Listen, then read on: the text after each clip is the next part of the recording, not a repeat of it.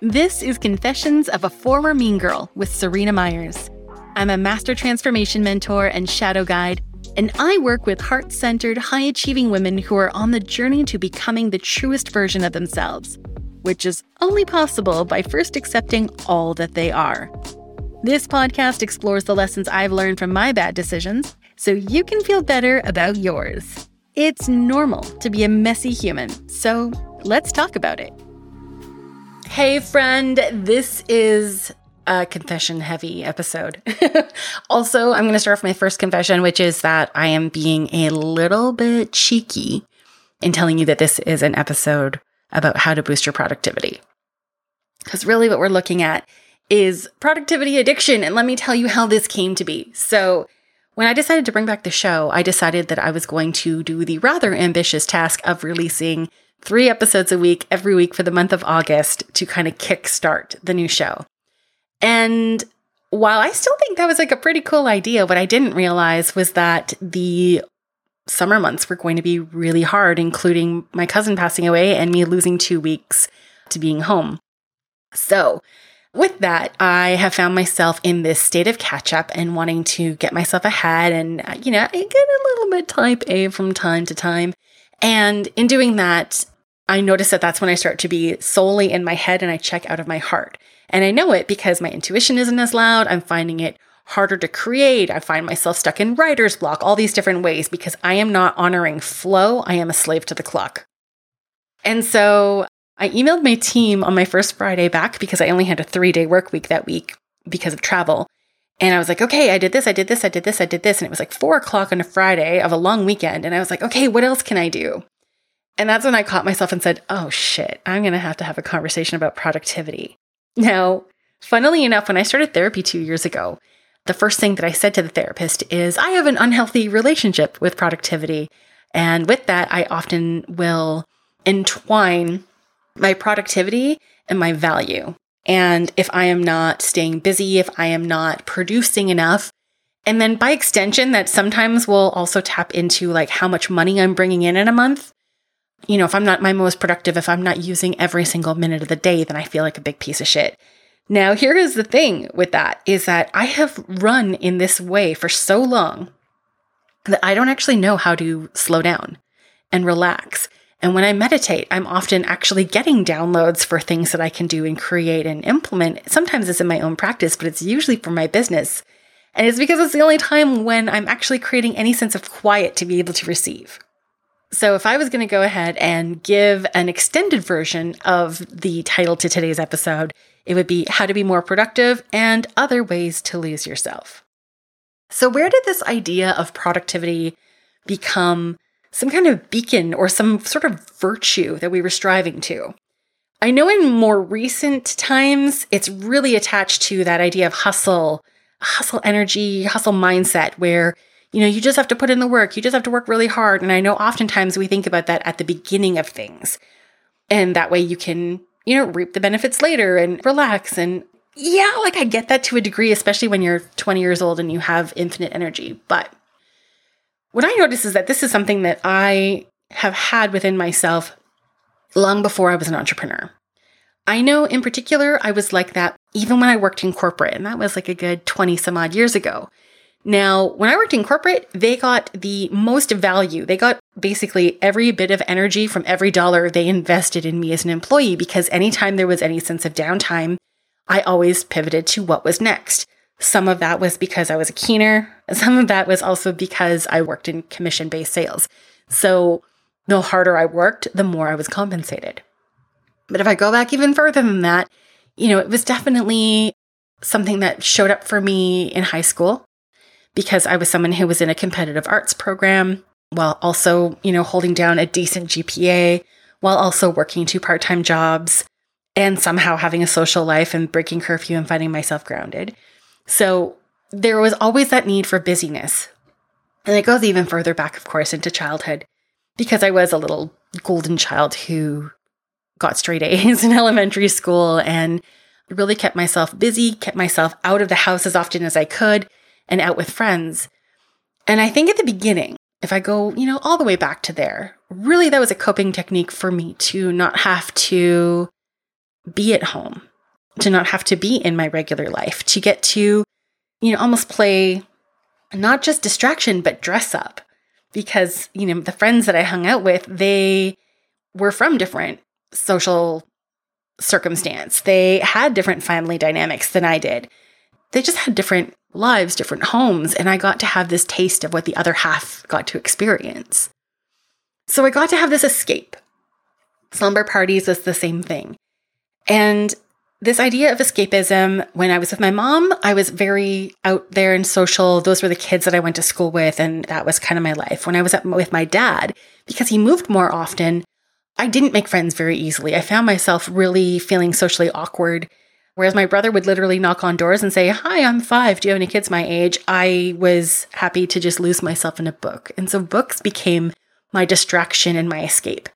Now, books are, of course, not necessarily productive, especially when you're just on like your 12th Sweet Valley high that week. But this idea of productivity, I feel, particularly in our modern life where we are constantly connected, where our phones are in our pockets and our little computers that are attached to all the information the world has to offer.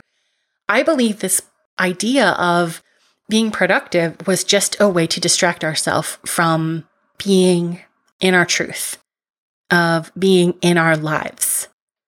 So, yes, there is this degree of like, I find value in this and I have been compensated or praised for how busy I am or for the things that I create or the money that I'm making for my employer or the money I'm bringing into my own business, right? Of course, those things are validating in many ways. But if we go to the heart of it, it was like, why did that matter? Now, if we're talking about like survival, if we're talking about like, I have to work hard to make enough money to get by, that's a completely different conversation. And I would say, like, when it's survival, this is not a conversation for you because you are working on a different part of, you know, Maslow's hierarchy of needs, even. What I'm talking about are the people who choose to overschedule their life, choose to have no time for themselves because they're too busy taking care of everybody else, and who are finding almost like their identity in this role of nurturer, caretaker, people pleaser. I'm talking about the people who work a million hours a week and they have this idea that they're on this career track where they, you know, they just have to keep striving for the next promotion, the next big win, the next big sale. And they will always be in a place of striving because they're looking for something outside of themselves to declare this validation and this worth. But if we can peel back these, you know, success criteria that have been projected onto us, if we can peel back the programming that said if you just work hard enough, then you can achieve anything, and where if you get certain social status, certain grades on your report card, you went to certain schools, whatever. If we can strip away all of these bullshit markers that society has created that says that this is success and this is happiness and this is joy, we can just sit in truth. We can sit in this space of everything being possible and then getting to define for ourselves well, what would make me happy? Well, how do I spend my time? what do I say yes to? What do I say no to? And especially if you're somebody who has people pleasing tendencies and who has been like that role in your family, it is shocking. Because what happens is we say yes because if we don't have something immediately for ourselves to say no to, we feel like we can't say no because you have the time, you have the energy, you have the money, whatever it is. So saying no just because you don't want to makes you an asshole. But the thing is, is that by overcommitting and saying yes to all these things that you didn't want to say yes to in the first place, but that you didn't have a quote unquote excuse to say no to, there was no room for you to have something that is genuinely for yourself. And when you do have this time for yourself, I don't know how many times I've seen single moms whose kids go away to the grandparents for the weekend and they're just sitting in their house and they're like, I don't fucking know what to do. I've been waiting for this time for myself. And now what am I supposed to do with it? because they've lost themselves. We give and we keep ourselves busy and we disconnect so far from who we are, what we desire, and what we even need oftentimes that when we do have the opportunity to take advantage of it, we have zero idea how to use that time, that space, that energy, that money. I had a friend recently whose husband was going through this really big financial win. And he said something like, you know, you have X amount of thousands of dollars to spend on anything that you want. And it was like, what do I even do with that? Like, where do you even begin? When everything is on the table, then, like, what does that mean for you? So, this is the invitation. And I'm saying this to you because it's still something that I'm working on. I catch myself all the time being like, oh, I just need to do that one more thing. And then it's seven o'clock and I haven't eaten and I'm cranky and I'm low blood sugar. And then all I want to do is sit on the couch and like check out. I would invite you first to ask yourself some questions. And let's start off with this. If money was not a question, money was no object, and I had one day to spend however I want, but with myself, how would I spend that day? And with that, start to look at your answer. First of all, look at how easy or hard it was to come up with an answer. And then from that, also, of those things that are presented to you, whether it's you're going to take yourself to the spa, you're going to go on this overnight getaway, you're going to get a whole bunch of yummy gourmet food and the best new bestseller at the bookstore, and you're going to go sit at the beach, whatever it is. Of these things, of this perfect day that you've created, because you gave yourself permission for it to be literally anything, how much of that is something that you're like applying to your life right now? When was the last time you took yourself on a picnic? Even if it wasn't with the finest gourmet food, what if it was a sandwich and, I don't know, a Nora Roberts novel? Nothing fancy, just you, your sandwich, the beach, a book. Maybe some sunscreen, because hey, let's be safe. If the whole thing was about that you were going to go to the spa or you were going to go on this, you know, overnight getaway or whatever, like, where are you making time for yourself to be pampered? on a smaller scale that is like more aligned to your budget, your lifestyle, whatever. With the getaway, when was the last time that you just went and stayed at someone's house or when you went and took yourself into a hotel room one night or that you went camping under the stars? Because when we have this idea of this big picture vision, it can be an indicator of what we can do on a smaller scale, on a daily scale. Now, my friend Rochelle, she every year hosts this thing called the Prosperity Game, which is based on a principle by Abraham Hicks. And I've talked about it on the show before, but every day for 30 days, you get this imaginary amount of money that is dropped into your bank account. And the only catch is that you have to have it spent by the end of the day. And each day the amount goes up and up and up. And it gets to the point where you're like, holy shit, like, what do I even do with this money? Like, you just have fulfilled every possible wish that you could ever have But the thing that's really beautiful about that practice is you start to get in the practice of being able to dream bigger. And what I noticed when I did it the first time was that everything that I was creating was a turned up version of the life I was already living. And that's how, in my heart, at the end of those 30 days, I was like, damn, I have found my way into alignment. And I hadn't even realized that I had, but where even my biggest dreams were just bigger versions of the dreams I was living now. And so you might find that where you get to have this new appreciation of the life that you're living because you've already ticked these boxes, or you might find some incongruence of these are the things that I feel would bring my life value, but that I am not giving to myself, that I'm not prioritizing, I'm not making time for. And with that, you then get to make a decision. Once you see it, you can change it, right? So you can look at that and say, nope, nope, I'm stuck in my ways. This is the way it's going to be. It's the way it always is. This is how we're going to do it. And you can continue to be on this kind of hamster wheel. Or you can look at it and go, okay, hold on a minute. Maybe someone else can take this kid to soccer practice. Maybe I can teach my child who is now 11 years old how to do the laundry and just give myself back like that one hour a week.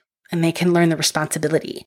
These different ways of being able to delegate, to get help, to ask for help, to be supported whether it's something that someone is doing for you, whether it's something that you're hiring out, whatever it is, where you're making space for you because you're absolutely fucking worth it.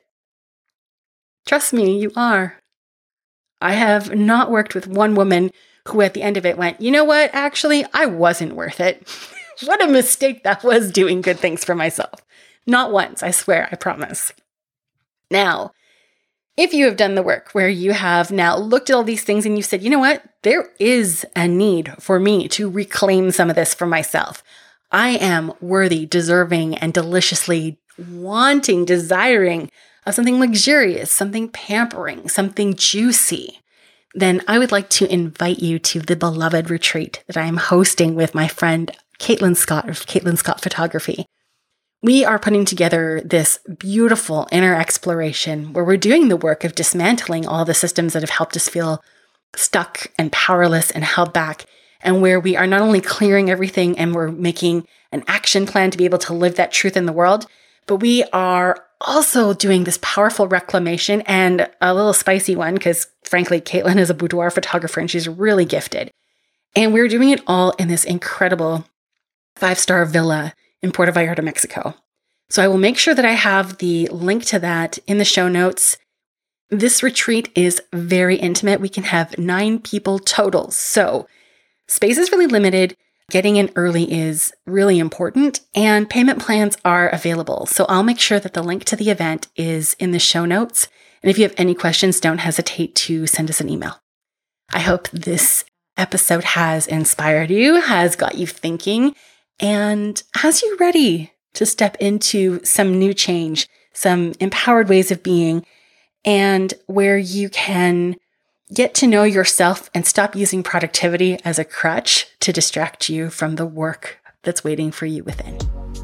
That's it for this episode. Thanks for spending this time with me. Make sure to stay in touch between episodes by following me on Instagram. I'm at Serena Myers. If this episode inspired you or you want to support the show, please give it a share to your favorite peeps and leave a rating on Apple Podcasts. I'll see you next time.